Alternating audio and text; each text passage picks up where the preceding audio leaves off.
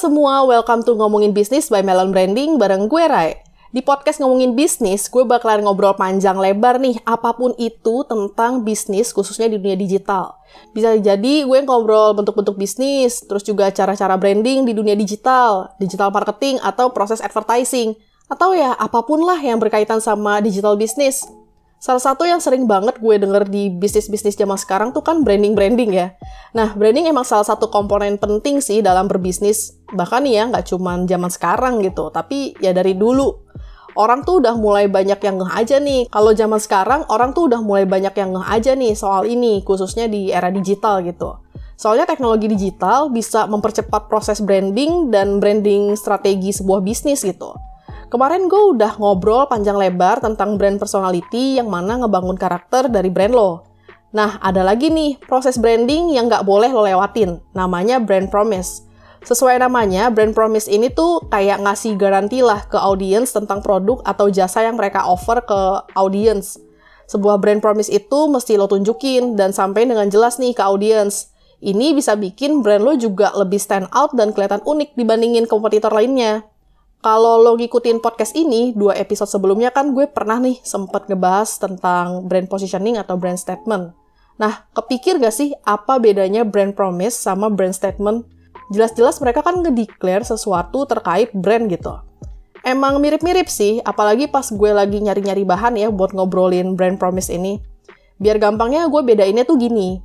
Brand position itu cuma lebih ngasih tahu standpoint si brand ini kayak gimana mereka mau nge-serve siapa, terus juga kelebihan apa nih yang bisa mereka kasih. Kelebihan ini bisa dalam segi harga, terus juga kualitas service atau produk, atau juga aksesibilitas dari barangnya itu sendiri. Beda sama brand promise. Brand promise ini tuh lebih buat nunjukin attitude-nya si brand lah. Brand ini beneran ada value yang mau dikasih ke customer gak sih? Apa tuh value-nya? Terus juga beneran gak ke deliver gitu? Kalau gue lihat brand promise ini bisa jadi komponen penting karena bisa ningkatin kepercayaan customer ke brand gitu. Buat brand sendiri mereka juga dituntut nih integritasnya buat ngasih sesuatu seperti yang mereka janjiin gitu lewat brand mereka. Intinya si brand promise ini bisa jadi tolak ukur supaya customer dan bisnis bisa berjalan dengan nyaman. Brand promise juga bisa ningkatin reputasi perusahaan. Pastinya ya brand promise ini kan dilakuin dan diusahain juga ya buat dapetin loyal customer sekali bisnis lo curang dan ingkar janji sama janji yang udah dibuat gitu, kepercayaan orang atau audiens dan juga customer lo ya bisa hilang juga nih di bisnis lo. Kepercayaan ini tuh bisa jadi um, sinyal merah lah ya ke bisnis. Karena dimulai dari kehilangan kepercayaan, itu pertama-tama mungkin omsetnya jadi turun. Terus yang paling parah tuh bangkrut dan bisa jadi ya petinggi-petinggi perusahaan itu jadi sulit nih dapat kepercayaan baru ketika bangun bisnis yang baru lagi gitu. Dengar-dengar kayak gini tuh ngeri-ngeri sedep ya. Tapi ya itu real gitu terjadi. Walaupun ngeri kayak yang tadi gue bilang, part ini tuh penting banget apalagi untuk nunjukin kualitas brand yang kita tawarin. Sekarang kepikir gak sih cara bikin brand promise? Apa cukup untuk kasih statement dijamin harga paling murah atau ember gak gampang pecah? Gak perlu kayak gitu banget sih, lo cuman perlu nyusun sesuatu di mana ngejawab kebutuhan customer dan bikin mereka tuh terikat secara emosional gitu dengan promise yang lo tawarin. Kalau kepo, perhatiin deh produk-produk asuransi dan keuangan. Menurut gue ya, brand-brand dari kedua industri ini tuh bisa kasih contoh yang cukup jelas dan kelihatan banget gitu. Kayak produk keuangan, mereka promise kalau uang nasabah gitu yang disimpan di mereka bakalan mereka kelola dengan aman kalau produknya asuransi, mereka tuh biasanya ngasih promise kalau nasabah tuh bakalan terlindungi nih sepanjang waktu, khususnya ketika ada musibah lah, sakit atau misalnya meninggal gitu. Itu kan sebenarnya kan ada biaya-biaya tak terduga yang bisa bikin tabungan lo habis ya. Nah, dari asuransi kan biasanya kasih jaminan kalau ketika hal-hal itu terjadi, ya lo nggak perlu mikirin lagi nih untuk ngeluarin duit dari tabungan lo karena asuransi udah bisa nge-cover itu semua gitu. Nah, pertanyaannya tuh ya, apa brand lain tuh nggak ada gitu promise kayak gini? Cuman brand-brand yang ada di industri keuangan dan asuransi aja.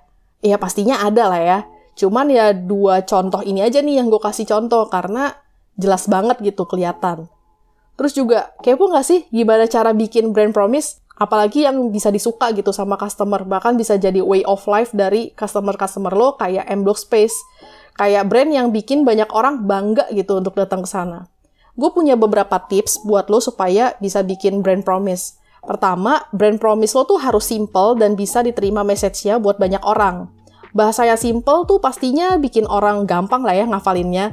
Kalau kayak gini, brand lo tuh bisa jadi top of mind nih di kepala audiens lo. Jangan lupa juga, walaupun simple juga harus bisa ngena juga ya ke hati mereka, karena ini bisa nge-guide emosi mereka. Nah yang kedua, brand promise tuh juga mesti kredibel. Jangan kasih janji-janji manis lah, atau misalnya mimpi-mimpi yang nggak bisa lo tepatin gitu. Brand promise yang kredibel ini bisa jadi tuh batas atas lo ngasih sesuatu yang maksimal ke klien. Kalau nggak kredibel, gimana juga coba lo bisa dapet loyal customer. Ketiga, brand lo tuh harus unik dari brand-brand lainnya. Promise yang stand out dan out of the box justru bakal mancing banyak orang untuk pakai barang atau jasa yang lo tawarin.